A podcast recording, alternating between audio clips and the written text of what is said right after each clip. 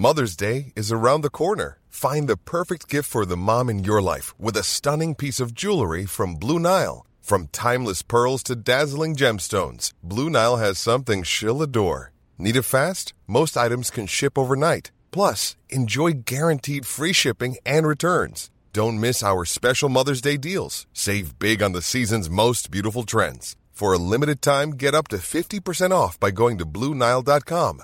That's BlueNile.com. Hormoner är en naturlig och livsnödvändig del av kroppen. Ändå finns det en stor okunskap kring hormoner och vi märker att många inte känner till hur menscykeln eller olika preventivmetoder fungerar. Den här okunskapen kan skapa en rädsla för hormonbehandlingar eller hormonella preventivmetoder och också göra det svårt att veta om och när man ska söka vård för mensrelaterade besvär. Hormoner diskuteras ofta i media, men ibland saknas en vetenskaplig grund för informationen och osanningar och myter sprids och får fäste. Vi på Babys podcast tror att kunskap kring kroppen och dess funktioner bidrar till en stärkt självbild och ett ökat välmående hos kvinnor. Det är ju just därför vi gör den här podden. Kunskap är makt helt enkelt. Därför vill vi tipsa om en hemsida där du kan få den vetenskapligt grundade fakta du behöver och förtjänar. Hormonguiden.se är ett initiativ av Gedeon Richter och är en hemsida framtagen i syfte att öka kvinnors kunskap om hormoner. Som barnmorska och gynekolog gillar vi verkligen den tydliga informationen med bra bilder, strukturerad genomgång av menscykel och preventivmedel. Gör dig själv en tjänst och skaffa dig mer kunskap om din kropp och dina hormoner. Besök hormonguiden.se. Alla förlossningar är olika, tar olika lång tid och kräver olika ställningar. Det kan vara svårt att veta i förväg vilken ställning som passar dig bäst. Men oftast är det skönt att byta ställning då och då för att inte trötta ut sig och kanske för att få den bästa av smärtlindring. Idag ska vi ta del av information och proffstips av Hanna Dabor som är fysioterapeuten, specialiserad på kvinnohälsa och som nu även studerar till läkare. Välkomna till Babys podcast i poddstudion med mig Karina Barnmorska. Och Rebecka, gynekolog. När det ska handla om förlossningsställningar. Intressant Rebecka, eller hur? Väldigt intressant. Jag kommer lära mig jättemycket om förlossningsställningar, för nu vet ju hur det är med förlossningsläkare. Men så fort vi dyker upp så blir det ju gynläge. ja, inte nej, alltid, inte alltid. Men, men väldigt ofta. Väldigt men du, idag, och det blir ju spännande för det ska handla om mycket av anatomin och fysiologin och det här ska vi prata med Hanna om. Hon är ju väldigt bra på det här. Så välkomna in i avsnittet.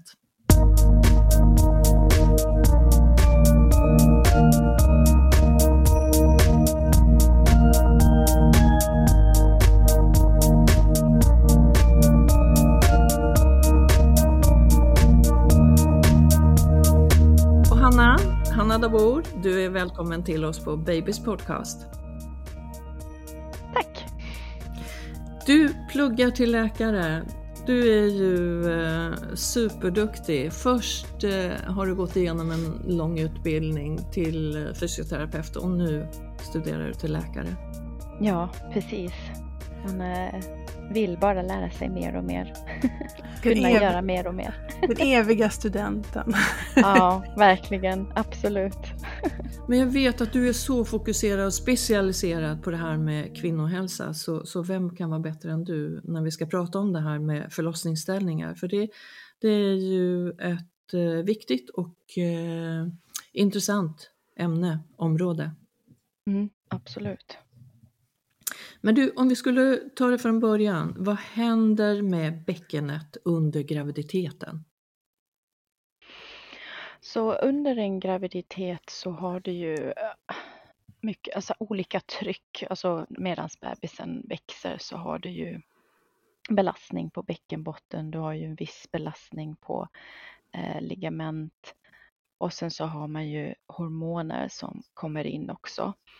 Eh, ändå innan det var liksom väldigt så här att allting hade med eh, hormonet relaxin att göra så har man ju sett mer och mer i forskningen nu att eh, det är inte bara det utan det är också de biomekaniska ändringarna just med att eh, livmodern växer och det sätts tryck på olika saker och för att liksom eh, hjälpa eh, det här barnet att hamna på rätt plats och rätt håll och att eh, den ska ja, men, komma ut på ett säkert sätt till slut.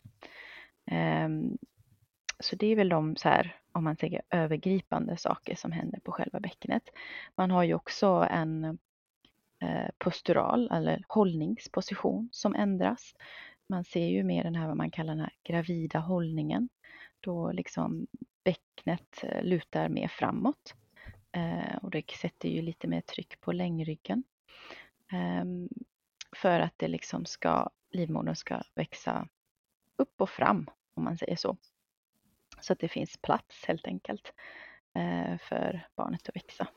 Så det är lite så, och då alla de här position av hållning sätter ju belastning lite annorlunda på olika lederna i bäcknet samt på bäckenbottensmusklerna också.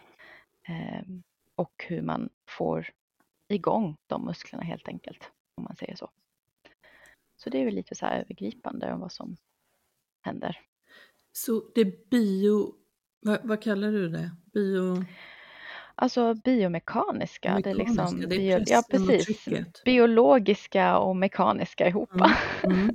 Biomekaniskt om man säger så. Precis. Och, ja, precis.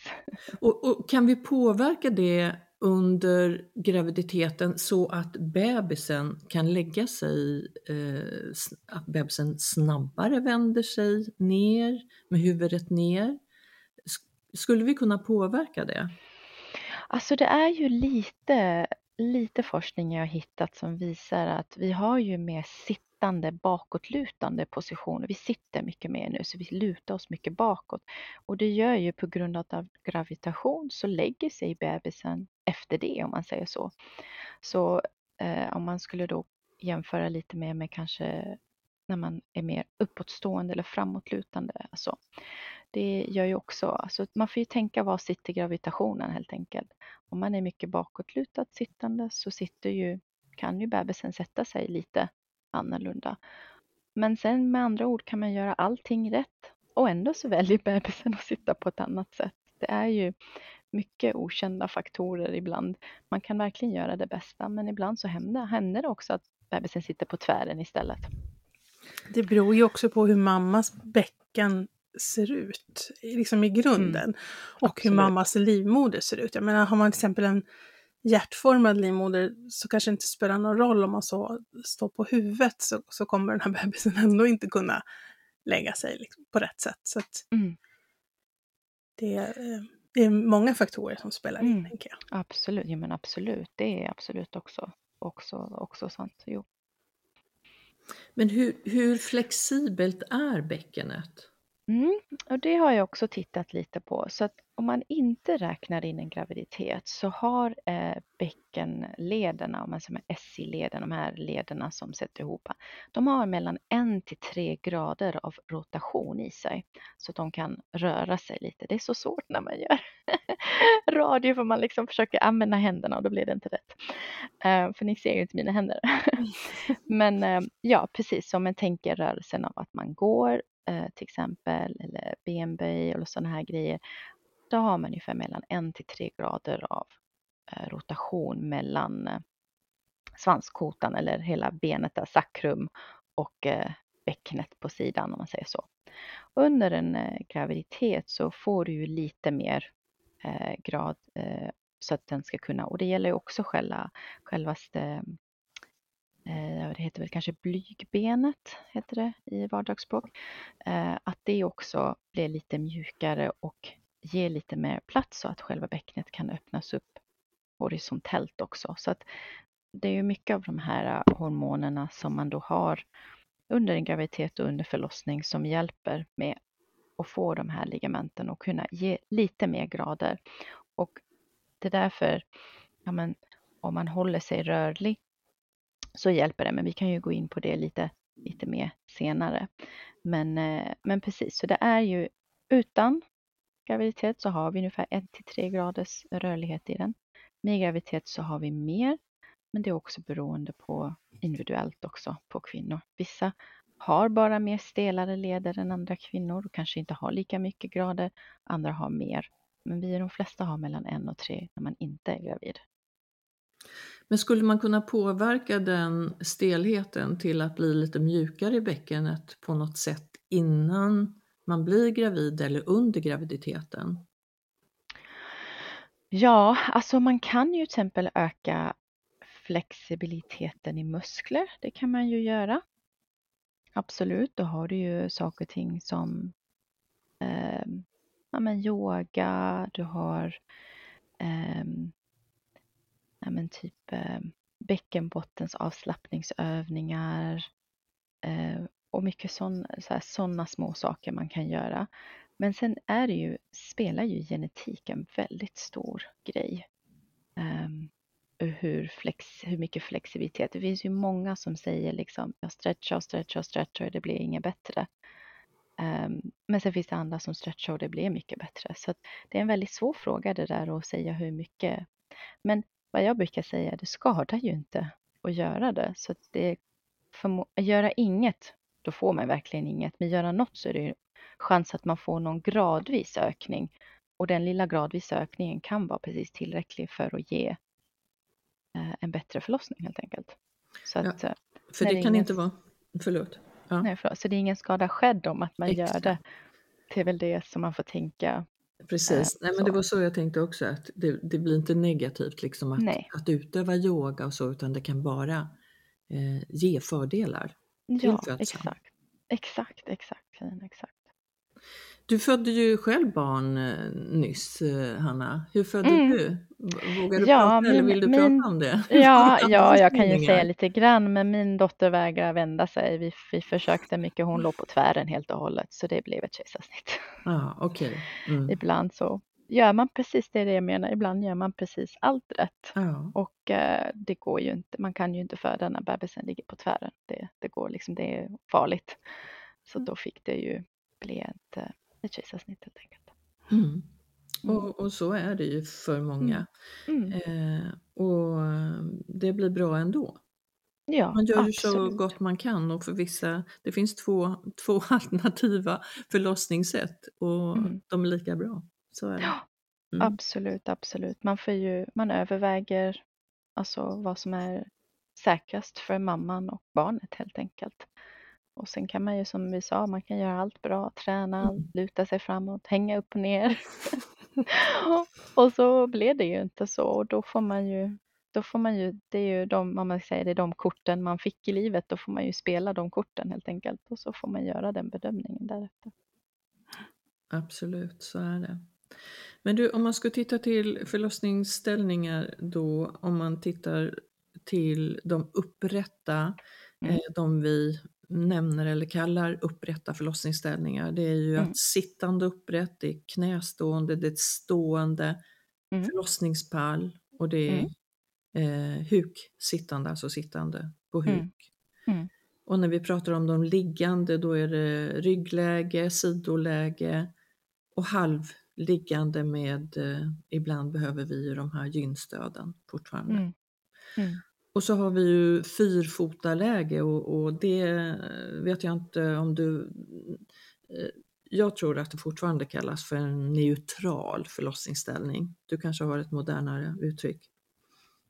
Mm, fy, nej, fy, de andra känner jag till, men fyrfoten, jag har inte riktigt en bild i huvudet om vad du, vad du när man står för... Jaha, nej men på alla fyra? Ja, Okej, okay. okay. det, gäller det då också om man skulle luta sig på en stol eller en boll då också? Ja, för det precis. har man ju. Ja, ja Okej. Okay. Mm. Mm, ja, men då ja. vet jag vad du menar. Mm. Eh, eller man står liksom på knä och så mm. armbågar framåt och där kan man ha en liten saccosäck eller någonting, kudde mm. att luta sig över. Det kallar vi mm. fyrfota och mm. eh, har då kallats för en neutral förlossningsställning. Mm, exakt, jo. Mm.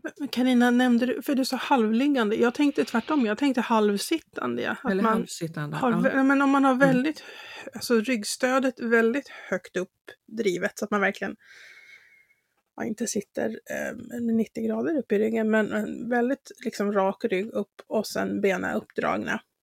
Är, inte det, är det en upprätt eller en liggande? Ja, men då kallar alltså sittande, sittande upprätt blir ju en sak. Okay. Men när vi ja. halvligger eller halvsitter, det är ju ungefär samma sak. Med gynstöd, då har det i alla fall tidigare eh, benämnts som att man är lite liggande ändå. Mm. Ja, jag tänkte beror- utan gynstöd. Ja, med och- fötterna i eh, sängen. Eh, när du har fötterna i, i sängen så, så eh, blir det ju, det beror på hur, hur högt du sitter där och det kan vi fråga Hanna. Hur högt behöver du sitta för att det ska vara en upprätt ställning? Oj, ja gud. jag vet inte vad man skulle klassificera som en helt upprätt ställning, men jag tänker väl... Ja, nej. Jag tänker om man är mer framåtlutad, jag tänker vinkeln på höften, det är väl det som räknas om man är mer Mm. 90 grader och mer. Tänker jag väl är mer en upprätt sittande position och ju större den vinkeln blev så då blev man ju mer bakåtliggande. Det är vad jag skulle Mm. sätta det på. Och den, den får du ju inte när du halv ligger i sängen med, Nej, med ben eller fotplattor eller gynstöd. nej, nej, inte riktigt, Nej. jag. Benämningen är ju inte jätteviktig. Det viktiga är att vi har en position som, som eh, ja, ger oss fördelar både för bebis och eh, för mamma. Det handlar ju mycket Mm. om det här att optimera för smärtlindring så att mamma är bekväm. Det, det ska också förhoppningsvis ge då en optimal syretillförsel och, eh, till bebis och blodflödet, syretillförsel både till vävnader och, och muskler. Mm. Ja, men exakt. Skyn, och, och här då skyndar de upprätta ställningarna på födseln skulle du säga? Man kan, om man skulle kolla lite på sådana här, eh, ja men om man tänker på hur anatomiskt kanalen ser ut. Den är ju lite så här kurvad om man säger så. Och om vi tänker vad vi har gravitationen också. Den riktar sig ju rakt ner. Så i den så här tankeverksamhet, mer uppräckta positioner har du ju gravitation som en hjälpmedel och att det blir som en, en lättare liksom kanal ner för barnet att komma ner. Det är ju ändå tre kilo om man säger så som hålls då. Så jag tänker då att mer upprätt ger ju möjlighet för en ja, men lite mer snabbare, eh, snabbare förlossning, absolut. Men sen är det ju väldigt individuellt det också. Eh, Men om vi skulle säga generellt kanske så kanske det är mer snabbare men också mer krävande tänker jag på eh, mamman för att det är ju mer ork man ska ha och kunna vara mer upprätt och vara mer stående och liksom eh, vara mer framåtlutad än det skulle vara kanske bara ligga ner på sidan om man säger så. Det är ju mer muskler som krävs för att hålla kroppen uppe. Ehm, så det är ju också en orkfråga och jag tänker kanske de första tre timmarna är okej men om man är 40 timmar in då är det kanske en annan, annan femma där och med ingen sömn liksom. Ehm, så att mer upp, upprätta absolut kan, kan hjälpa med och, eh, och det kan ju vara också att eh, vissa kan ju till och med säga att när jag var liggande så funkar det snabbare men det kan ju vara precis hur bebisen ligger där och då. Men så vitt jag vet så kan man ju också sakta ner det lite om man är i de icke gravitationspositionerna. Och det är ju mer de här eh, liggande på sidan och ligga på rygg. Då kan man ju sakta ner men det är också möjlighet för mamman att få lite vila, lite andrum kanske där för, för att återta sina krafter igen för att orka. Eh, Ja men Ehm. exakt, så, och, och det här att bromsa upp, eh, sakta ner kan ju ibland vara bra både för bebisen och för mamma för att få återhämtning. Ibland kommer ju verkarna väldigt, väldigt intensivt och väldigt tätt. Och som du sa, eh, liggande position där eller fyrfota kan ju vara bra. Sen tycker jag ju också att det hjälper många kvinnor att vila emellanåt, alltså i den ställning som du känner dig mer bekväm i för stunden. Mm. Där tycker jag man, där har du ju faktiskt lättare att föda för där är det ju hormonflöde återigen. Alltså är du, känner du att du har en position som, som är uttröttande eller att du känner dig obekväm, ja men då har du ju inte samma flöde av kanske oxytocinet där heller, lugn och ro. Utan här, då, då bromsas det upp på ett sätt där du kanske tror att jag måste stå hela tiden. Mm. Så det är nog viktigt att, att vi tar stunden när vi Mm. föder barn och tänker vad är bäst för mig just nu? Och kanske Mm. under det här förloppet, om det är en timme eller om det är 20 timmar, att som du sa Hanna, kanske ändra positioner Mm. under det här. Vilar, kanske sover, ta en powernap om det är möjligt. Mm. Men absolut. Jag, tänker, jag brukar ju tänka det lite så här om man skulle reflektera över det. Är liksom att man orkar ju inte springa hela tiden så kanske ibland emellanåt så vill man simma lite. För då får man avlasta vissa muskler jämfört med andra. Eller så kanske känner man får cykla lite. Alltså om man måste göra någonting i 40 timmar om man säger så. Ehm, eh, så lite så tänker jag. För att man växlar med att använda olika muskler. Då får andra muskler lite vila och kroppen får. Och sen medans själva om barnet börjar komma ner i själva kanalen så kanske trycket känns annorlunda. När det var väldigt bekvämt att liksom vara på alla fyra helt plötsligt nu gör det väldigt ont och det kändes mycket bättre att ligga på sidan. Då får man ju lyssna på de känslorna tänker jag och eh, låta liksom kroppen guida en lite. Och inte liksom göra det obehagligt för sig själv för att man läste det någonstans eller fick reda på någonstans att det är jättefarligt att föda på rygg till exempel. Mm. Nej, precis, precis. Och det, det är ju viktigt att man som födande känner att man kanske har den där kontrollen också. Och det, där kanske vissa förlossningsställningar är bättre eh, i en viss period under födseln. Mm. Så den där bekvämligheten, kontrollen samtidigt som du kan få smärtlindring. Mm. Exakt. Hur tänker du Rebecka? Jag satt och tänkte, på- nu är ju jag... eh, Det är ju väldigt få gånger som jag har varit med liksom under en hel födsel. Ja, det är ju när jag själv fött barn och några enstaka tillfällen. Men, men jag tänkte på det Karina. Skulle du säga när du bistår en födsel att det generellt är liksom lätt att få mamman att byta position? För jag, det jag kan minnas själv från när jag födde barn, det var att det var rätt svårt att flytta sig, tyckte jag. Alltså jag var stor som ett hus visserligen, men, men det, det gjorde liksom ont också. Så det var lätt att fastna i en ställning bara för att det var så, okej om jag nu ska byta och ställa mig på knä, det var som att bestiga Mount Everest liksom.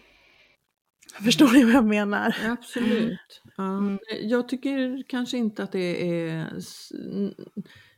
Jag, jag litar ju på att kvinnor själva känner hur de vill vara. Sen om man har väldigt ont eller liksom att man blir trött, som du sa Hanna, i vissa muskler eller att det blir stumt för benen att vara i en viss position. Men då kan vi hjälpa till en annan ställning och prova en annan ställning. Nej, jag tycker inte det, det, det är väl mer precis i slutet när bebisen ska födas fram som det kan vara svårt att ändra just då. Då kan det ju ibland vara nödvändigt att, eh, att ändra lite, flytta på sig lite. Både för att få mer smärtlindring och för att få barnet att rotera som Mm. den bör. För det är ju så barn, de skruvar sig ut på slutet, roterar sig ut och, och då kan det vara till hjälp att också byta precis på slutet. Eh, men jag tror att vi mer måste lyssna på den födande och inte lägga oss i så himla mycket hur, Mm. hur den ska vara i stunden faktiskt. Vi, Mm, kan, mm. vi ska ju verkligen vara där och, och hjälpa och kanske om man inte har hittat någonting som är skönt kunna erbjuda Mm. och visa. Mm, exakt. Jo, absolut. Och det kan man ju bara med säga, ja, men, ska vi testa gå upp på alla fyra? Ska vi testa alltså typ något sånt? Och så kan man säga, men vi testar med det här benet. Nej, det gick inte. Okej, då går vi tillbaka. Så lite så tänker jag. Mm. Jag, jag tror ibland att vi, eller ja, det, det får ju du säga Hanna som har en otrolig kunskap om anatomin, fysiologin, ortopedin som det ju är i bäckenet. Men ibland så, så är det här, vi, vi pratar väldigt ofta om att byta ställning ofta oavsett om, om kvinnan är väldigt bekväm i en av ställningarna. Nej, jag tänker om kvinnan är bekväm och, och, och mår bra och det känns bra, då ska man ju låta det vara. För att mindre smärta, mindre obekväm, högre oxytocin och du får ju en bättre eh, Eh, förlossning. Jag tänker annars så om det kommer stresshormonerna går upp, då saktas ju allting ner istället. För att, eller smärta, smärta kommer ju också kroppen agera väldigt eh, eh, negativt och skära ner på de andra. Eh, för kroppen kan ju inte riktigt skilja på om det här är en säk, alltså en smärta om man är säker eller en smärta, det här är illa, jag håller på. Kroppen bara vet att det är smärta eller inte smärta. Och den reagerar därefter. Så jag tänker om en kvinna känner sig bekväm det, och det, det går eh, framåt, då tänker jag man ska låta henne vara och, och få färdas som hon. Följa sina egna intuition om man säger så, så att hon följer det hon känns, det känns bra, mm. tänker jag. Men när det inte går framåt, för det kan mm. vi ju se, eller det kan vi tycka ibland och då vill vi ju gärna lägga oss i och kanske mm. många gånger för mycket och för ofta. Eh, ska vi ändå låta kvinnan vara då tycker du eller ska vi vara på? Där är ju, ja precis, där är ju en, en av, avvägning beroende på amen, hur länge man är i krystfasen och hur länge alla de här grejerna. Det, det får man ju överväga och om barnets hjärta liksom är, är okej och det är avslappnat, det är inte liksom blivit stressad eller något sånt där. Då måste man ju avväga eh, på, den, på den punkten. Eh, men eh, man får ju också tänka på att om kvinnan, jag tänker mest om man är i krystfasen och kvinnan orkar ju bara krysta så länge innan det inte finns någon ork längre. Eh, och man ska ju heller kanske inte vara i den fasen väldigt många timmar heller om man märker att liksom, nej men nu åker den här typ den vanligaste bebisen åker fram och sen åker tillbaka och fram och tillbaka så att den liksom gungar fram och tillbaka. Liksom kommer liksom inte ner riktigt. Eh, och då kan det ju vara något litet som om ändra en liten ställning så kanske det blir lite lättare. Men det tror jag nog man måste få ju barnmorskan göra en avvägning där eh, om det är så att nu har det gått kanske lite för länge i den här positionen och jag ser att du börjar bli trött. Um, ska vi liksom testa något annat och se om det kanske hjälper lite för det är ju ändå bara så länge man orkar kanske genomgå um, med de här liksom. Det är ju mycket magmuskler som är med också uh, för att föda. De blir också trötta. Ja men precis, men du, du pratar om det här biomekaniska som, som då är med, med trycket och pressen neråt. Tyngdlagen, eh, mm. eh, hur mycket hjälper den till? Och då tänker jag att tyngdlagen hjälper oss i de upprätta ställningarna kanske mer. Mm. Precis. Men man får ju också komma ihåg att eh, själva livmodern håller ju på att kontrahera sig för att hjälpa trycka ut bebisen också. Så du har ju en intern tryck om man säger så.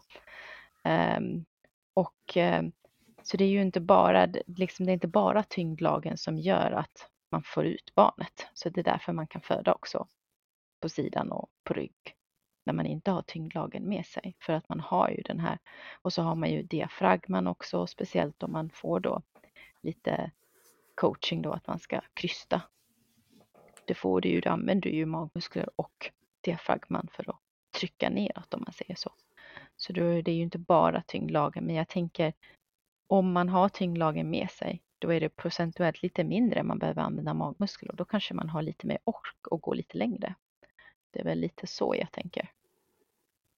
Men du, hur, eh, du, du pratar om det här med, med diafragma, då tänker jag andningen, rörelse i diafragma, kan det påverka vår bäckenbotten under födseln? Mm, absolut, absolut. Så det den eh, stora grejen eh, med andning och diafragma är att de funkar som en typ en en cylinder som går upp och ner. Så när man andas in, då släpper, slappnar bäckenavet lite. Och när man andas ut så går bäckenet upp lite i en lyfts upp igen. Så den går i den här cylinder upp och ner om man säger så. Så det är någonting jag använder väldigt mycket när det gäller men typ kunna lära sig knipträna om man inte får rätt på det. Eller bäckensmärta där, där djupandningen kan komma in för att man får den här, Ehm, den här liksom eh, upp och ner-rörelsen. Eh, Så att då kan ju andning ha en jättestor för att vi får ju ändå komma ihåg att när man säger att någon har att de är 10 centimeter öppen, det är ju livmoderhalsen som är öppen, inte bäckenbottensmusklerna. De, de öppnas inte utan de, de stretchas eller de, de slappnar ju av för att kunna eh, låta barnet passera. Och jag tror sista gången jag kollade så var det att bäckenbottenmusklerna de stretchas upp till 200 procent av deras liksom, normala storlek. Så den, de liksom får ju sakta ge med sig och om man kan vara väldigt duktig på det här med att liksom arbeta med djupandningen och arbeta med det här med avslappningsteknikerna, då kan det ju vara väldigt gynnsamt för då får man ju, då är det ju ännu lättare att, att låta musklerna få slappna av än att man kanske spänner upp eh, och håller upp. Så att det är ju en grej att tänka på. Sen är det ju Eh, man vet ju själv bara om man skulle titta om man tänker, man tänker på de här vinklarna i, eh, om, man, om vi skulle gå till något så lite lättare som typ om man är lite förstoppad och man kanske sitter och krystar där. Ja, men vad man gör då när man krystar är att man håller andan och drar in magmusklerna. När man drar in magmuskler då kniper man bäckenbottnet egentligen. Så att det är lite fel att liksom dra in magmusklerna och krysta ner. Um, för då kniper man upp musklerna lite grann. Så att, men ibland så kanske man måste göra det. Men om man har den här tekniken med att kunna djupandas och liksom bara släppa lite den här känslan som man är jättekissnödig och så får man sitta på toaletten och bara åh vad skönt. Det är lite den känslan man ska liksom försöka eh, få in igen och det kan ju hjälpa mer med att slappna av i bäckenbottensmusklerna för att de de, de öppnar sig inte på samma sätt utan de måste slappna av för att tillåta eh, bebisen att komma ut. Till skillnad som livmoderhalsen som den, den öppnar ju upp sig. Och det är det man menar då med att man är 10, 10 centimeter öppen. Om man säger så. så andetaget är ju otroligt viktigt. Mm, absolut. Skulle, skulle du säga att inandning eller utandning är viktigare här? Eller ska båda vara lika långa? Ja, om vi skulle gå anatomiskt så är det ju inandningen som gör att man slappnar av i bäcknet helt. Men vi vet ju att till exempel utandning arbetar ju mycket på det här äh, parasympatiska symptomet. Därför göra långa utandningen lugnar ju ner oss. Så att nog, nog tänker jag att eh, mycket eh, funkar väl bättre för folk för då känner man mer avslappnad och är man mer avslappnad så slappnar man ännu mer av. Um, så att jag tänker förmodligen att långa utandningar, det är det som funkar bättre för många människor. Men sen kan det ju finnas det, de som det funkar andra hållet bättre. Men allt som får en att verkligen känna den här liksom avslappningen i underlivet, att man inte liksom för smärta gör ju så att man spänner upp sig. Det vet vi alla. Har vi ont i axeln så drar man ju upp axeln och då känns det väldigt spänt i axeln om man säger så. Och det är ju lite likadant. Får man smärta så kan det vara väldigt lätt att bara spänna upp, hålla andan, ta väldigt korta andetag och så får man inte den här rörelsen i bäckenet som man ska ha. Så att till svaret till din fråga så säger jag utandning är förmodligen bättre för att det hjälper med att få kroppen att slappna av mer. Men inandningen är ju det som får ju bäcknet att sjunka lite och liksom ge mer, alltså det måste ju ges, ge neråt lite för att eh, organen ska kunna liksom få lite mer plats. Så och det har jag ju sett. Ja, mm. precis. Och det andetaget, har jag ju märkt. andetaget, så precis. viktigt. Djupandningen. Ja, och när vi jobbar med födande brukar jag säga andas ända ner till bebisen. Fokusera på mm. andetaget. Mm. Och det stämmer ju bra överens med din förklaringsmodell här också Hanna. Mm. Det här att, att det slappnar eh, gör att muskler får mera syre eh, och blir mera, ja det blir en optimerad syretillförsel både till bebis och musklerna på så Mm. sätt. Mm. Eh, och också att det slappnar av musklerna. Mm. Absolut. Så djupandas där ute, lär er från början. Hela livet behöver man faktiskt göra det. Och ju mer Mm. man har tränat, ju lättare kommer det att gå under födseln. För när Mm. man genomgår någonting så tufft som det många gånger är att föda barn, då är det ännu viktigare att ha med sig det så att det är någonting som är in, intränat. Absolut. Och jag brukar ju, när jag har träffat gravida kvinnor för bäckenbottensproblematik, så bruk, och vi, ofta får man ju det här äh, tipset, knipträna, knipträna, knipträna. Mm. Ja, jag brukar säga absolut, man kan knipträna, men jag brukar säga runt vecka 35 brukar jag säga, nu kan vi lugna knipträningen och sätta ännu mer fokus på avslappning. Och då tänker jag liksom det här med att man inte behöver fortsätta träna knip upp, upp, utan att man fokuserar på det här avslappning ner och släpper hela vägen ner.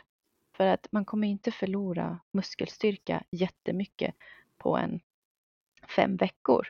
Men fem veckor kan man få tillräckligt bra träning för att få eh, musklerna att förstå att jag ska slappna av. Så att det blir liksom automatiskt. För när man går in på en förlossning har man ju inte tid att tänka och det, mycket måste hända mer på automatik och ju mer man har tränat det innan desto mer vet kroppen av vad, vad ska jag göra, vad ska jag göra, just det, det där ah. och så drar den upp någonting. Så har man det eh, redan intränat innan så är det ju lättare att, att komma till eh, använda sina redskap när man är på förlossningen helt enkelt. Och det här tänker jag är ju någonting som man kan göra hemma och det finns otroligt många appar Mm. eh, som, som man kan få lite guidning i hur man slappnar av. Har du någon som du kan rekommendera, Hanna? Jag är, fakt jag, jag är faktiskt i, i, i jobb med en app som heter Numa just nu och jag gick in specifikt och sa att jag ville ha en ehm, speciell typ av um, de här knipträning där man kan själv sätta in hur mycket man ska knipträna, hur mycket paus man ska ha emellan. För att jag vet att till exempel tät finns också och den är ju också väldigt bra men man kunde inte riktigt justera den Eh, på ett sådant sätt att eh, man skulle få det här eh, pauserna emellanåt, avslappningsteknikerna däremellanåt. Så att jag har jobbat lite med en app nu för att jag tyckte att det fanns lite brist där. Nu vet jag inte om vi har lanserat den delen i appen än. Men jag vet att jag nyligen kollade på vad det var om allting var med det jag ville ha med om man säger så. Mm. Så det är väl en app man kan gå in och kika på lite. Men då kan vi få Eh. lite guidning av dig i, eh, om vi går in på NUMA, N-U-M-A. Precis. Ja men perfekt. Du är ju verkligen specialist på det här Hanna så att eh, mycket bra. Mm. Jag känner ju mer man läser desto mer känner jag att jag inte kan någonting. Det är jättekonstigt. Är det Du, så? det där håller jag med om. Ja, Jag tänker så här, du, du har precis blivit klar med termin fem på läkarlinjen. Ja. Grattis! Ja. Men du har ett antal terminer kvar när man kommer känna sig dummare och dummare, dummare. Men det blir bra sen, jag lovar. ja. Det blir bra sen. Du, du lovar det Rebecka? Jag lovar det. Men, sen, men sen, sen kommer det bli så att det kommer, din kunskap kommer bli djupare och djupare men smalare och smalare. Så. Mm. Men det får bara Mm. vara så. Det får bara Ja. Absolut. Ja. Jag, jag tänkte jag passa på nu när jag ändå har fått luft här att jag vill flika in en fråga. Jag satt och tänkte på det här med bäckenbotten Mm. eh, och, och andningen. Men rent, eh, om vi nu pratar förlossningsställningar, finns Mm. det vissa ställningar som gör att bäckenbottenmuskulaturen slappnar av mer eller mindre? Jag vet att vi har pratat förut om att eh, det är svårt att spänna bäckenbotten om man svankar till exempel. Finns det liksom Mm. Om, om, om säg att vi har en födande med väldigt stark och spänd bäckenbotten. Mm. Kan vi med hjälp av förlossningsställning hjälpa den här födande att släppa Mm. taget lite om bäckenbotten? Ja, vi vet ju till exempel att eh, sitta på huk är ju en mer optimal position för att till exempel tömma tarm och sådana grejer. Och det är ju att när vi sitter ner på huk så hamnar man i en sån position som gör att bäckenet blir lite förlängt. Just med att svanskotan liksom går lite bakåt och just att man hamnar i den här avslappningspositionen. Så mer med knäna högt upp brukar hjälpa Mm. och få det här eh, bäckenbottensmusklerna och bli lite mer avslappnade och bli, för att det är någonting vi har gjort många, många, många, många år. För man har ju varit på toa många, många, många gånger. Eh, så det är ju den. Och sen, eh, jag har faktiskt en väldigt liten fin bok som jag kan skicka lite bilder. Jag tänkte jag skulle ta lite små bilder och skicka som ni kan också använda. Och det finns ju så här lite positioner där de pratar om eh, skillnad mellan ha höfterna mer utåtroterade än inåtroterade. Och det kan man ju tänka lite om man tänker på hur de här eh, gynstolarna är. Mm. Eh, så vet man ju att fötterna, nu kan det ju bara vara att de är så för att det ska vara underlättande, men om man tittar på var benen hamnar så hamnar ju benen eller fötterna lite längre ut framför knäna om man tänker så. Så att Mm. om vi skulle kolla på en rak linje. Och det är vad kallas intern rotation på höften, alltså själva lårbenet. Och det hjälper ju faktiskt att öppna upp eh, det lilla bäcknet och det är ju, om man säger den nedre delen om man säger så. Och det kan ju göra ibland att eh, det skapar lite mer eh, ehm, plats. Ehm, och jag har två faktiskt väldigt fina bilder som förklarar båda. Alltså en när fötterna Eh, är på insidan av knäna som vi tänker att eh, man ligger i sån här typ fjärilposition, typ blir det. Då är fötterna längre in och knäna längre ut. Då ser man hur bäcknet kan vara lite mer stängt och inåt medan den här gynpositionen blir ju att fötterna blir lite mer öppna. Eh, och de är så här två lite så här, ja men typ exempel på hur eh, bara eh, rotera själva höften kan göra en effekt på det lilla bäcknet om man säger så. Ehm, så jo, det kan ha det. Och sen är det ju faktiskt skillnad från kvinnas bäcken till en annan. Eh, Ett väldigt lätt sätt att se är ju till exempel om man skulle vara på ett gym och titta på hur olika människor gör benböj. Vissa står väldigt brett för att kunna komma hela vägen ner. Andra behöver inte stå lika brett till exempel. Och Mm. det liksom är ju då anatomiskt hur våra höfter är lite annorlunda. Så att jag har aldrig varit i den här äh, teorin att när vi ska göra benböj så måste fötterna pi- spika rakt fram. De måste vara alltid exakt samma linje. För att vi har ju faktiskt väldigt olika bäcken eh, och höf- hur själva hals, eh, halsbenlåret heter det väl. Ehm, eh, hur den också, hur lång den är, hur kort den är, hur den sitter in i häften. Allt det där har ju en mekanik på eh, hur liksom höften kan Mm. justera.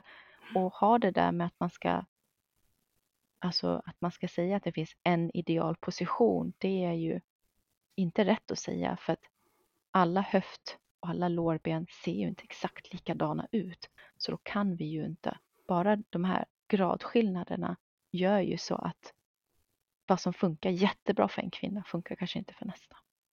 Men eh, det var lite så här små bilder som jag kan skicka som ni Mm. kan lägga upp på Instagram också om Mm. ni vill. Toppen. Vad hade vi mer för frågor? Jo, jag hade en om eh, eh, pilatesboll som jag funderade på. Att, att Mm. eh, det här tipset om man sitter på en pilatesboll och sen liksom rotera höfterna, lite så här magdans eh, liknande rörelser. Det är ett ganska Mm. vanligt tips som man läser om. Men, men vad händer egentligen liksom, om vi gör det så under öppningsskedet? Rent anatomiskt, fysiologiskt. Hjälper det? Är det så att det hjälper den födande att slappna av? Eller hjälper det verkligen barnet att tränga ner? Alltså det här med att ha, man får ju tänka på när barnet håller på att komma ner. Att göra de här äh, åt, man kan göra dem i stående också. De här åttorna och eh, eh, cirklarna och allt det här. Det gör ju så att när vi rör oss höger till vänster så har du ju de här gradskillnaderna som händer. Så då har du ju en liten skiftning runt svanskotan, lite runt själva bäcknet. Och det kan ju ge precis någon halv grad hit eller dit som Mm. gör att bebisen kanske kommer lite ner det här hållet, kommer lite och förmodligen också är mer bekvämt för, eh, för eh, föderskan också.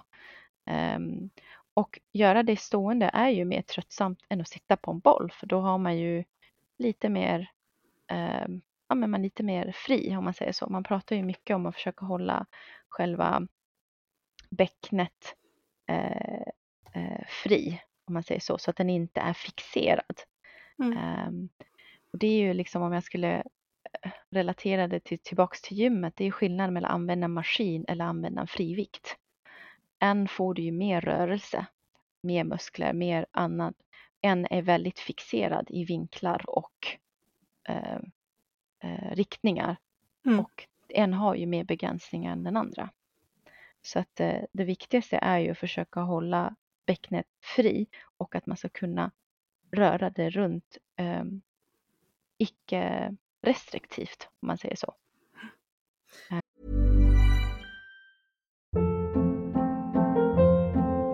Hold up. What was that? Boring. No flavor. That was as bad as those leftovers you ate all week. Kiki Palmer here, and it's time to say hello to something fresh and guilt-free. Hello Fresh. Jazz up dinner with pecan-crusted chicken or garlic butter shrimp scampi. Now that's music to my mouth. Hello Fresh. Let's get this dinner party started. Discover all the delicious possibilities at hellofresh.com.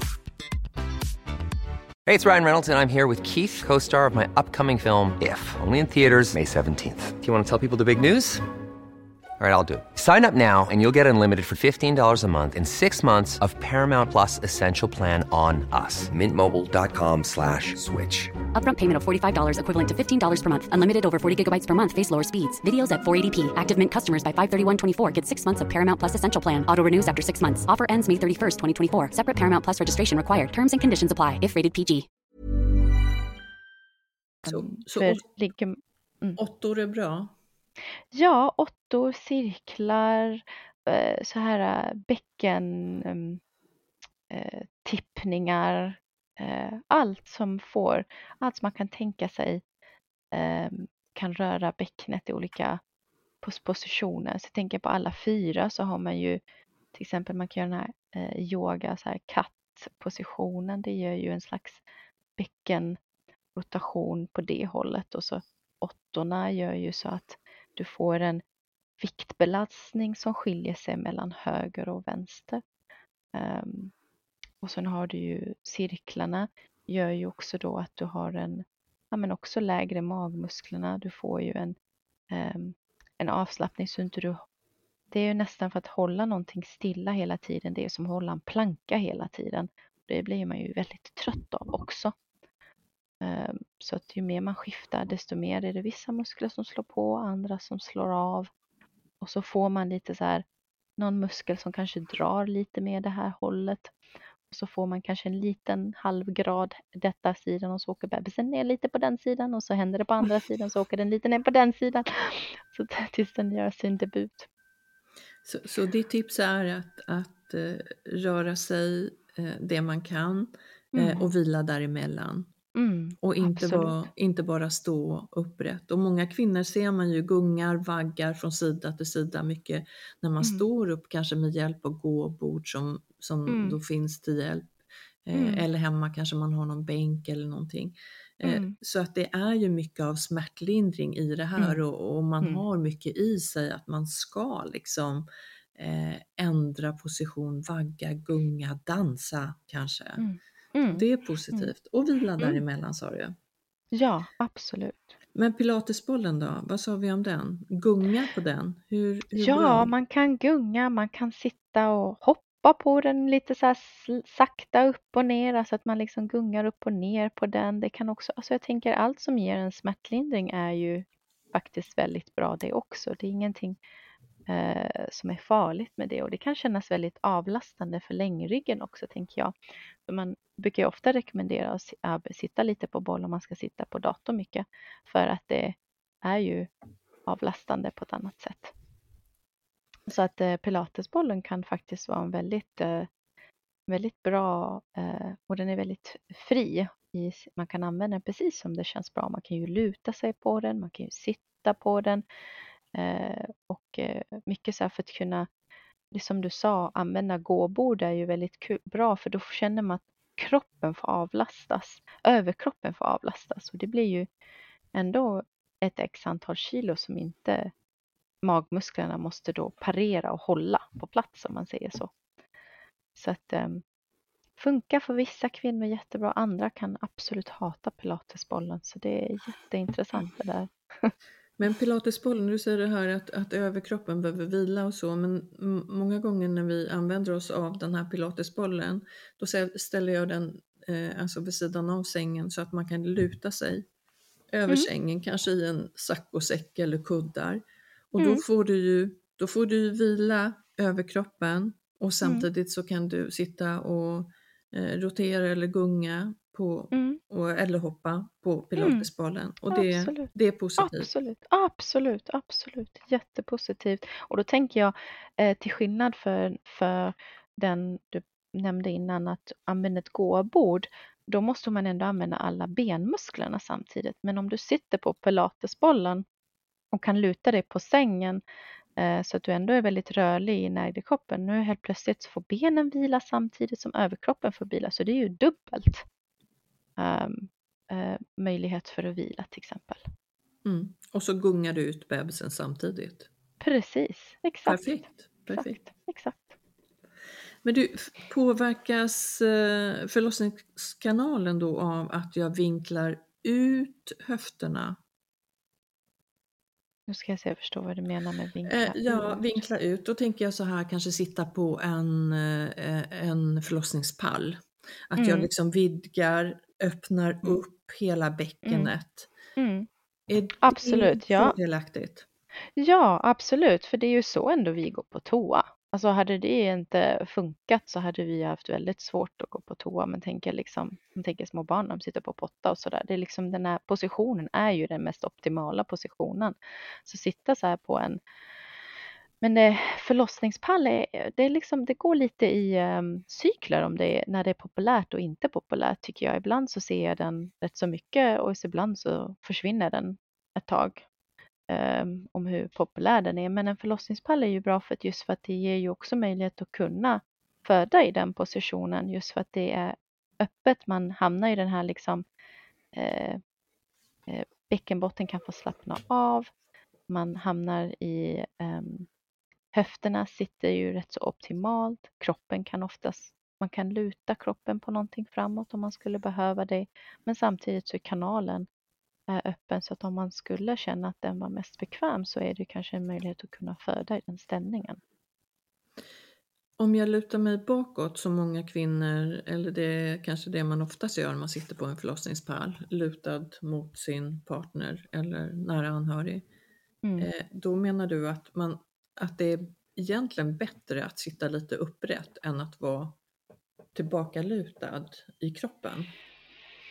Alltså det alltså absolut, alltså om man, ja, precis, om man tänker liksom mer anatomiskt rätt, så nu får vi komma ihåg att eh, kvinnor är ju väldigt olika också, men det här med att kanske sitta eh, mer framåtlutat kan ju ibland vara en bättre position, för liksom så. men sen kan man ju också säga att när man tänker så kvinnor som föder i vatten och kan luta sig bak mot sin partner och kunna slappna av i överkroppen, det kommer vara mer gynnsamt för dem då. Så det är ju en väldigt så här, eh, eh, alltså det är väldigt svår fråga det här med vad som är mest optimalt. Men så länge man är i den här hukpositionen så är ju bäcknet mer avslappnat. Absolut. Har jag öppnat att, upp det mer? Kan jag göra det? Genom att sitta, på, mm, sitta i en sån här hukposition? Ja, absolut absolut. Men när vi säger öppna upp mer, pratar vi, jag som är pet, jag, jag tänker då mer avslappnat. Ja, ja, precis. Jag tänker bäckenbotten, vi pratar inte skelettet. Nej, och om vi ska tänka mer skelettet så är det ju var eh, knä och fotpositionen ligger. Mm. Eh, då kan man ju, och då får man ju de här extra graderna hit och dit eh, som ger, eh, kanske ger lite mer just den den timmen där det funkar. För vad som funkade kanske två timmar sedan funkar inte längre nu. Mm. Ja, men så är det. Det är stunden mycket som, som eh, spelar in. Eh, Spinning Baby är ju någonting som har eh, blivit allt mer populärt med lite olika övningar. Jag kan inte säga att jag kan dem alla. Men är det någonting som du vet skulle fungera? Och det här menar man ju också att man optimerar för att öppna upp bäckenet och eh, för att bebisen ska komma ner. Ja, precis. Så det är ju, eh, det är ju lite utanför mitt eh, område, spinning babies. Um, och med mycket som har med så här, eh, jag tänker många så här bilder jag har kollat på här, liksom hur man sätter sig i olika positioner är ju väldigt så här, eh, men gravitationsassisterande. Så att om vi säger att man har en sätesposition, då säger vi att en bebis har rumpan ner och huvudet upp. Så är det väl då, säg då att om man skulle sätta sig upp och ner lite så skulle med hjälp av gravitationen hjälpa själva bebisen och flippa så den skulle vända sig om. Ehm, det gör ju jättemycket på hur livmodern ser ut också, tänker jag. Eh, och hur bäckenet är också. Men jag tänker i grund och botten, för som vitt jag vet, nu har jag inte varit med på en sån, så kan man ju försöka på sjukhuset gå på vad de kallar på en vändning. Försöka vända barnet också. Um, och det är ju också typ en nivå av så massera på magmusklerna och försöka få barnet att vända sig. Och det är väl lite det jag kan tänka mig uh, spinning babies är lite, men just att man använder mer positioner, olika kroppspositioner för att få se om den här kan, den här bebisen kan hjälpa sig att vända sig. Men jag tror i grund och botten varför det funkar för vissa och inte för andra är lite eh, ja, men hur formen av livmodern är. Sen kan ju vara positionen av livmodern. Vissa livmoder lutar framåt, andra lutar bakåt. Ehm, och det kan ju göra en skillnad till varför något funkar och inte funkar. Ehm, och sen tänker jag också att det är ju, mycket av de här är ju inga farliga saker att göra. Så vill man testa det så, och det funkar, det är ju jättebra. Men känn inte att man har eh, inte ja, inte klarat eller man har gjort fel eller man inte kan det rätt för att det inte funkade. Jag tror det är en väldigt individuell nivå. Um, men det är ju inte en skadlig grej att testa, tänker jag. Det kan vara sköna övningar, rörelser som man kan mm. få som, som kan underlätta. Ja, och det kan ju vara saker och ting man lär sig på en spinning baby att ja, men det här kändes väldigt skönt så kan man ju kanske testa det vissa av positioner. Jag vet ju Ehm, under förlossning så kan det ju vara, för en av övningarna vet jag typ att man använder en hals, en typ en, en slags halsduk eller sånt under själva magen Eh, och det kan ju vara under en förlossning kanske väldigt skönt för det avlastar det här tyngdhetskänslan man kanske känner runt magen och så kanske känns att man kan slappna av bättre i underlivet och så känner man att det funkar bättre. Så att någon av övningarna kanske är en väldigt hjälpsam under självaste eh, förlossningen. Mm. Så det kanske man, man lär sig något mer där, tänker jag. Ja, men det, mycket, det handlar mycket om andetaget och avslappningen. Mm. Eh, Absolut. Jag, jag, tänkte flika in där med, med, många undrar ju liksom kan jag ha och eller inta olika förlossningsställningar? Kan jag vara rörlig när jag har ryggbedövning, typ epidural? Och, och i vårt land så går det ju alldeles utomordentligt bra. Mm. Det är ju mm. tanken med våra epiduraler här. Tittar du på USA till exempel, där lägger de, har vi varit inne på ett, eh, ett avsnitt som handlar om epiduraler, men där lägger de ju så kallade tunga epiduraler där du inte har rörlighet i ben, benen på samma sätt. Men i, mm. i Sverige så lägger vi ju ryggbedövningar för att du ska kunna inta den position som, som är mest bekväm för stunden mm. och att du ska mm. kunna vara mera aktiv, ha mera kontroll som födande. Mm. Ja men det är bra för det är ju inte så i England. De lägger också med tunga bedövningar så vitt jag vet. För fort man fick bedövning så var det antingen föda på sida eller på rygg. Mm. Ja, precis. Och Mm, mm. så har vi ju valt att inte ha det här. Vi vill Mm. vara med och föda, vi vill vara Ja, aktiva. absolut. Men när det är ju frågar- jättebra. när vi frågar kvinnor som mest. Eh, men eh, i, i det här så har vi ju en, en barnmorska, eventuellt en, en läkare med eller flera barnmorskor och en undersköterska som, som är med på de flesta födslar. Det finns ju free birth då man väljer bort eh, att ha professionen med sig, men de flesta har väl ändå det och de flesta föder ändå på sjukhus. Och här tycker jag att det är viktigt att poängtera att vi har ju också lite ergonomi i olika ställningar som vi måste anpassa oss till och det, det gör vi ju. Vi måste vara flexibla efter kvinnan. Sen får vi väl byta ut oss om det är så att någon ställning inte vi själva kan vara i. Jag har ju haft många födslar på förlossningspall där man själv som barnmorska måste sitta ganska långt ner och i en ganska obekväm ställning som barnmorska. Det har Mm. funkat bra för mig men det kanske inte gör det för andra och då tänker jag att då får man ju får man byta barnmorska Mm. helt enkelt. Där, Ja, så att exakt. vi anpassar oss efter den, den födande. Mm, absolut. Eh, finns det någon förlossningsställning som ökar eller minskar risken för bristning som du ser det, Hanna? Eller? Mm, mm, jag älskar också. den frågan. Jag älskar den frågan för jag får den så ofta.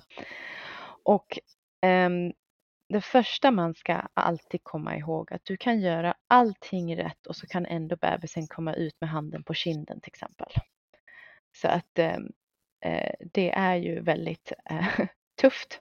Där är ju lite så här, som vitt jag vet, lite forskning som säger att om man har en varm kompress runt perineum så hjälper det med bristningar. Så att när barnmorskan, just vid sista eh, fasen när huvudet kommer ut.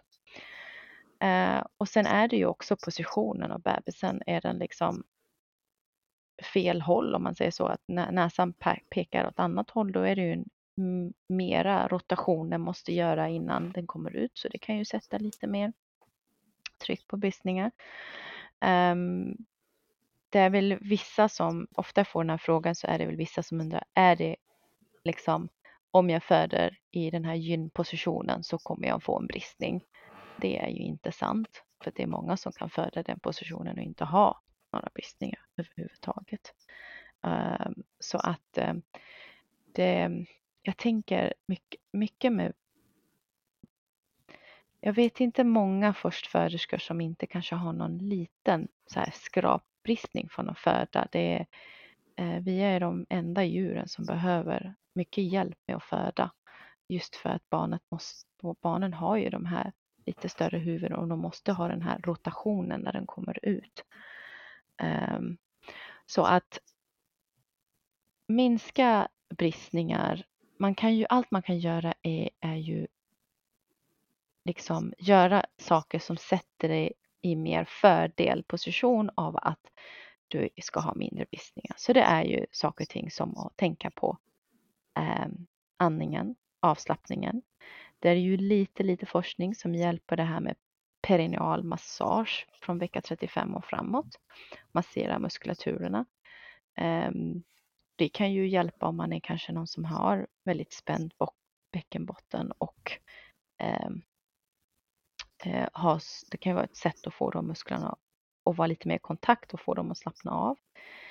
Eh, och sen är det ju väldigt bra att lyssna på barnmorskan för att om hon tycker att nu kanske det går lite för snabbt ska vi försöka sakta ner det lite med att lägga på sidan.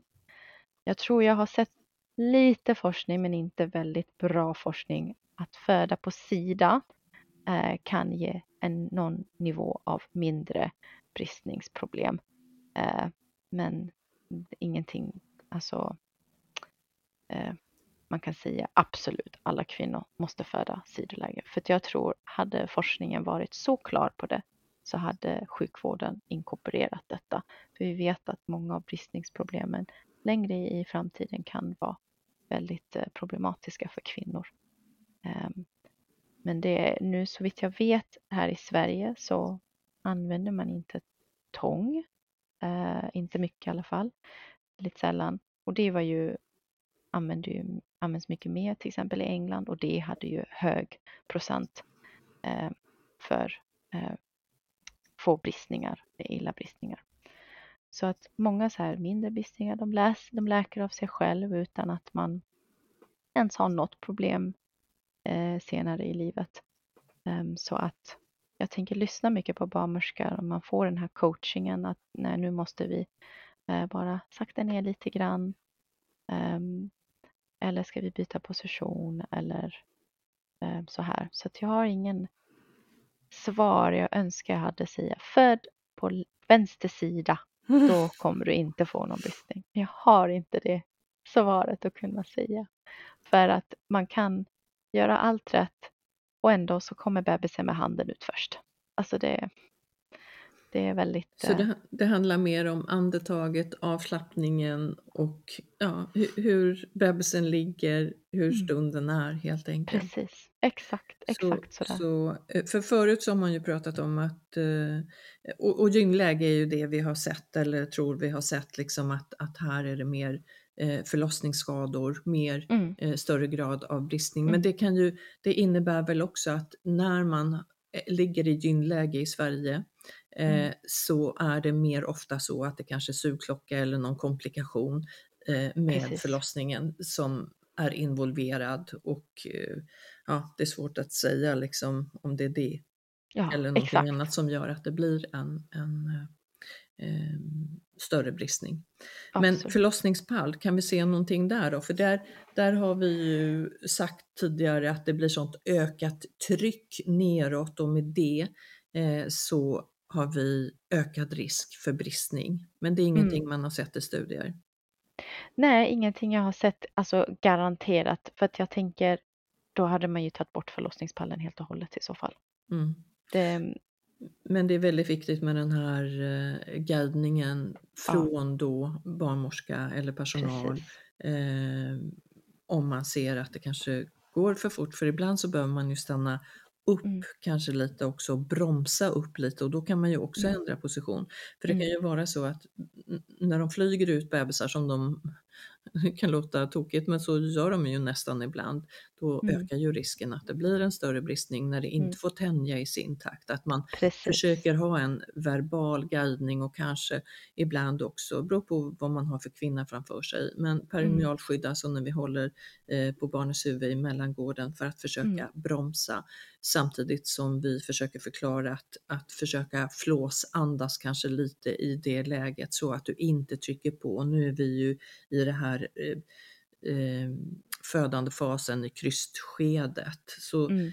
där har vi ju en stor och viktig uppgift eh, också att kunna guida rätt för mm. att minimera Precis. risken för, mm. för bristning. Samtidigt Oj. som vi är lyhörda för det kvinnan önskar och behöver. Exakt, och jag tänker det där, om vi går tillbaka till det där med förlossningsstolen. Eh, det får ju gå tillbaka till individuella eh, liksom, eh, skillnader. Vissa kvinnor kan ju sitta riktigt lågt ner på huk liksom utan någon och det kanske då i de här blir lite för mycket tryck medan andra kan inte sitta lika långt ner och en förlossningspall tar de inte.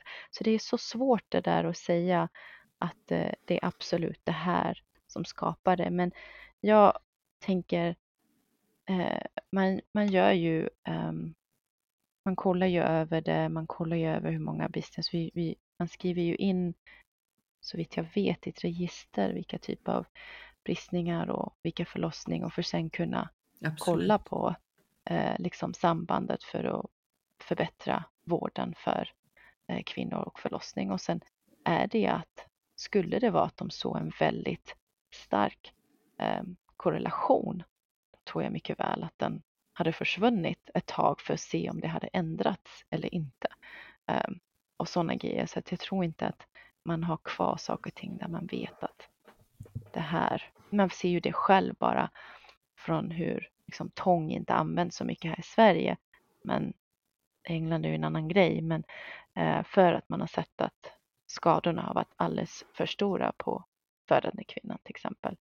Konstigt att de inte tar bort den där också då, om man ser att det är mm ökade jo, bristningar och skador? Jo, jo, mycket av det är tradition som ja. är, när man säger i andra länder är det ofta så här traditionellt. Mm. Ja men det har vi alltid använt och så används det. För att ja, det är väldigt mycket snabbare sätt kanske och mer högre succé att få ut barnet jämfört med sugklocka. Eh, Mm. Men eh, det betyder ju inte att det är Det bästa. bättre. Precis, exakt. Mm. Eh, en sak som jag funderar på Hanna, det, det är att vi eh, säger många gånger att när vi sitter på toa och behöver bajsa så är Mm. det eh, lättare om vi har en pall under våra fötter. Mm. Eh, då kommer vi i en bättre position om vi är hårda, tröga i magen till exempel, eller för, Mm. för små barn eller ja, för vuxna också. Och då Mm. tänker jag att är det här någonting som vi skulle kunna eh, ta med oss mer i förlossningsvården också? Att när vi har kvinnor som, som sitter upp, eh, att de skulle kunna ha en liten fotpall där fötterna, benen alltså kommer upp en bit. Mm. Skulle det Ja. vara mer gynnsamt?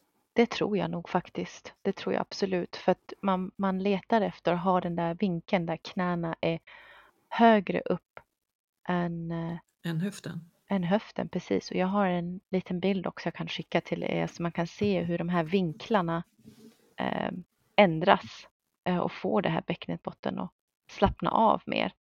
Eh, och får liksom, för den används ju mycket för att eh, för när vi går och står och sånt så har man ju ändtarmen har ju en liten kurva i sig. Men när man sätter sig i den här positionen då går den här kurvan till att vara helt rak så det blir en mycket lättare sätt att tömma tarmen just för att musklerna släpper eh, och, Och så- slappnar av. Så får så- man en mer rakare kanal om man säger Och så. så är ju, Det är ju- förlossnings, förlossningsgången också tänker jag, att den är ju inte helt Ja, jag rak. tänker det. Eh, Nej, jag tänker det exakt, exakt likadant. Ja. Ja, så där skulle vi kunna prova lite mer. Mm. Jag tror att man eh, har börjat gjort det, men man, att man tänker ännu mer så kanske. Mm. Och, Mm. och sen har jag hört att man kan sitta och gunga, vagga lite samtidigt när man sitter Mm. där, fram Mm. och tillbaks.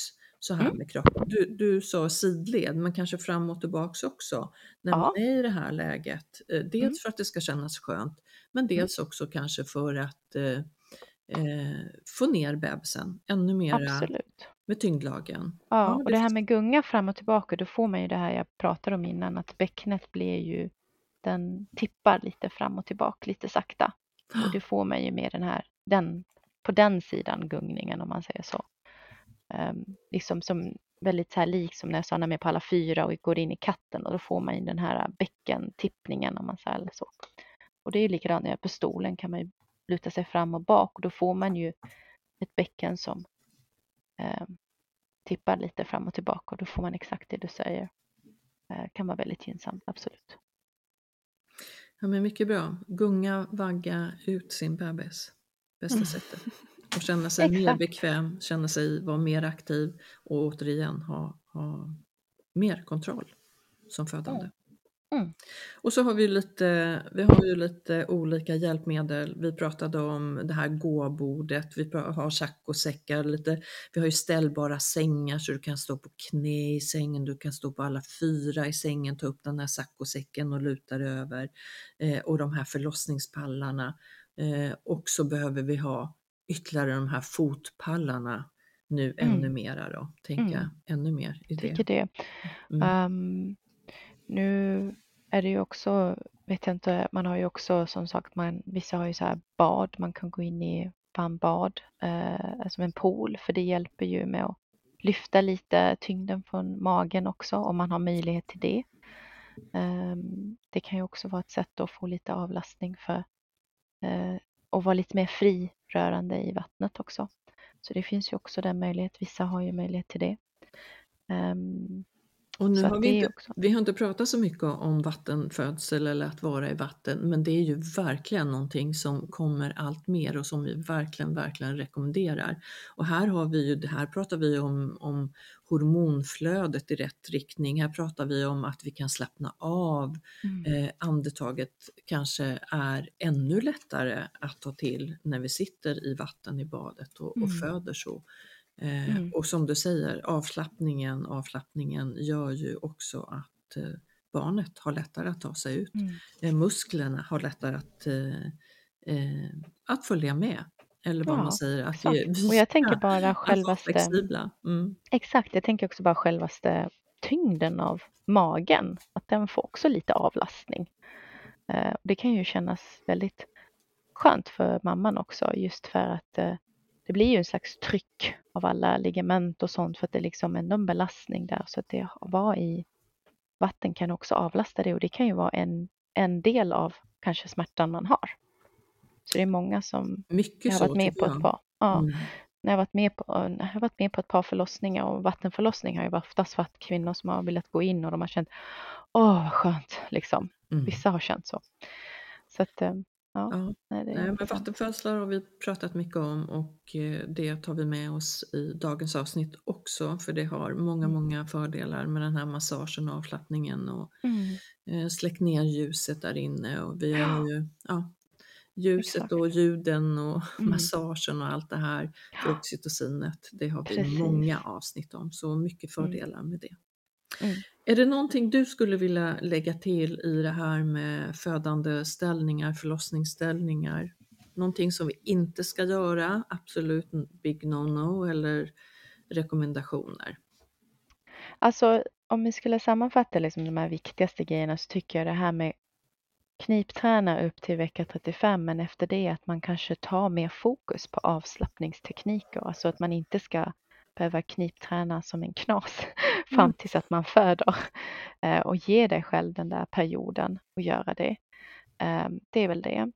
Eh, Jag tänker om man är okej med det så är ju kanske perinealmassage en väldigt bra grej för då får man också lite känslan på åh nu är jag spänd, åh nu är jag slappnad av och då får man lite den här kontakten mellan vad betyder att vara spänd och vad betyder att kunna slappna av. Det kan man ju göra väldigt lätt med bara att om man kan känna efter själv och så tar man djupandningsövningar så kan man ju känna hur muskeln spänner åt eller slappnar av. Det eh, kan vara ett sätt att bara alltså, få den här kontakten, så det har jag väl rekommenderat. Sen tänker jag också att man, alltså att man gör det som känns bäst för sig alltså, och vad som kändes kanske bra två timmar sen kanske inte känns bra nu. Så att vi har ju pratat mer om de här uppåtpositioner, vi har pratat om Eh, höftpositioner och sådana saker. Så att leka runt med allt det där.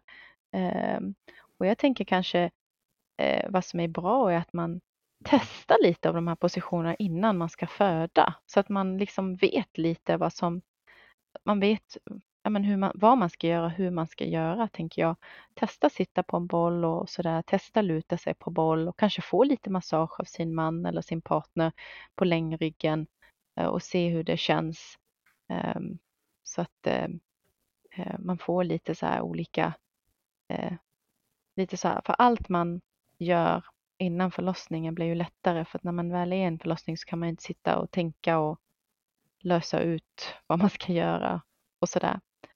Um, och sen tänker jag väl att man får väl vara lite mer öppen med, man kan ju ha någon slags plan om hur man vill en förlossning ska gå, men att man kanske är lite mer flexibel med den, just för att man är som vi sa, man kan göra allting rätt, allting rätt och så blir det så att bebisen kommer bara i en annan position och sånt och då måste planen ändras.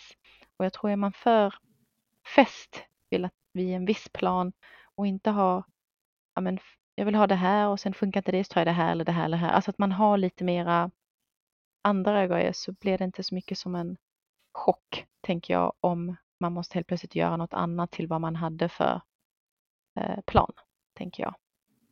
Ehm, så det är väl de grejerna jag tycker som blir ehm, bäst. Och sen upp och röra sig och har man möjlighet att gå på lite vattengympa under graviditeten så, här, så får man ju känslan om vatten är någonting man tycker är skönt att vara i eller inte.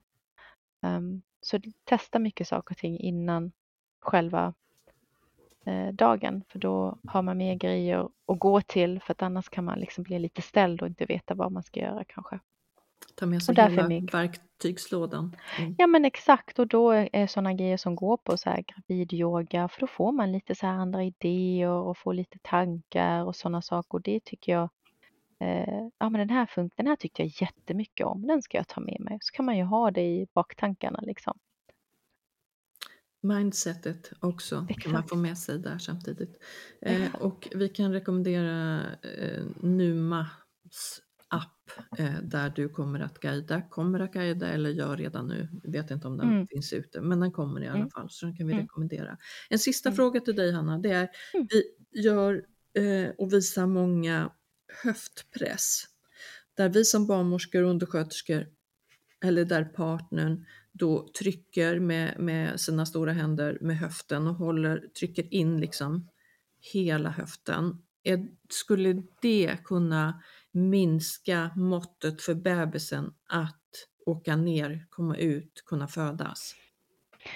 Nu ska jag se om jag förstår vad du menar. Är det typ att de ligger på rygg och man trycker bak låret så mycket som möjligt så att Men- knäna nästan hamnar uppe vid öronen? Är det Nej, det du menar? Nej, jag tänker att när man står upp eller sitter eh, eller sitter på pilatesbollen så står man Mm. bakom kvinnan, håller Mm. med sina bredaste händer över eh, hela höfterna, tar Mm. tag där och, och pressar inåt. Det känns Ja. väldigt skönt för väldigt Ja. många. Men är Ja. det en nackdel eh, Eh, för bebisen att komma ut, ta sig ut?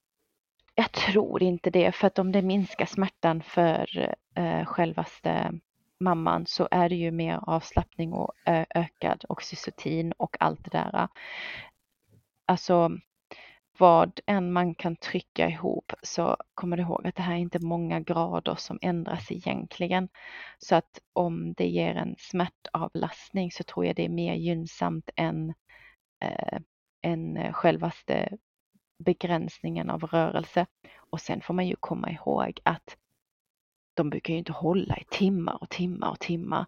Det är liksom Det är alltså att man går in och begränsar rörelse på bäcknet i några sekunder till en minut, två, tre minuter är ju inte Nej, så... det, här, det här sker ju just under när man har värk, när, Mm. när det är lite jobbigare eller är som Mm. jobbigast. Mm. Det är då man behöver det här trycket som Mm, oftast. mm, Men bra nej. att du, du säger det, för att det, vi gör ju ofta så och, och det upplevs ju för väldigt många väldigt skönt. Så Mm. bra förklarat att Mm. eh, vi kan fortsätta. Ja, det det. tycker jag. Det tycker jag. Bra. Eh, bra sammanfattning av dig också Hanna. Stort tack för att du har gästat oss i Babys podcast. Mycket Mm, tack för att bra jag fick komma. tankar, information och Mm. tips. Mm. Och du, lycka till nu som med din bebis, Ja, med din utbildning. Det kommer Tack. att bli fantastiskt. Kvinnohälsa är du specialiserad på redan nu som Mm. fysioterapeut, men ännu mer nu som, Mm. som läkare. Ja, det ska Kul. bli jättekul att sätta ihop de två tillsammans faktiskt. Ja, så vi kommer att höras igen, jag är helt säker. Vi har Det tror jag absolut. Ja, Jag ser fram emot det. ja. Lycka till med allt Hanna, ta väl hand om dig. Tack. Rebecka, Jajamensan.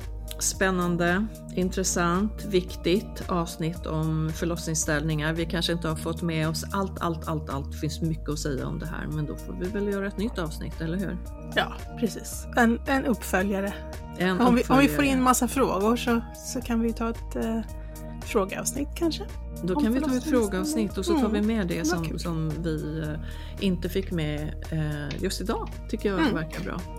Eh, ta väl hand om er som vanligt där ute. Eh, häng med oss på Instagram gärna, Babys podcast. Eh, hej från mig Karina. Och från mig, Rebecka.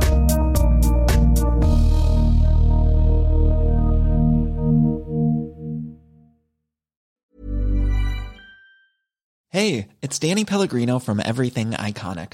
Ready to upgrade your style game without blowing your budget? Check out Quince. They've got all the good stuff shirts and polos, activewear, and fine leather goods, all at 50 to 80% less than other high end brands. And the best part? They're all about safe, ethical, and responsible manufacturing. Get that luxury vibe without the luxury price tag. Hit up quince.com slash upgrade for free shipping and 365 day returns on your next order. That's quince.com slash upgrade. Imagine the softest sheets you've ever felt. Now imagine them getting even softer over time. That's what you'll feel with Bowl and Branch's organic cotton sheets. In a recent customer survey, 96% replied that Bowl and Branch sheets get softer with every wash. Start getting your best night's sleep in these sheets that get softer and softer for years to come. Try their sheets with a 30-night guarantee. Plus, get 15% off your first order at bowlandbranch.com. Code BUTTERY. Exclusions apply. See site for details.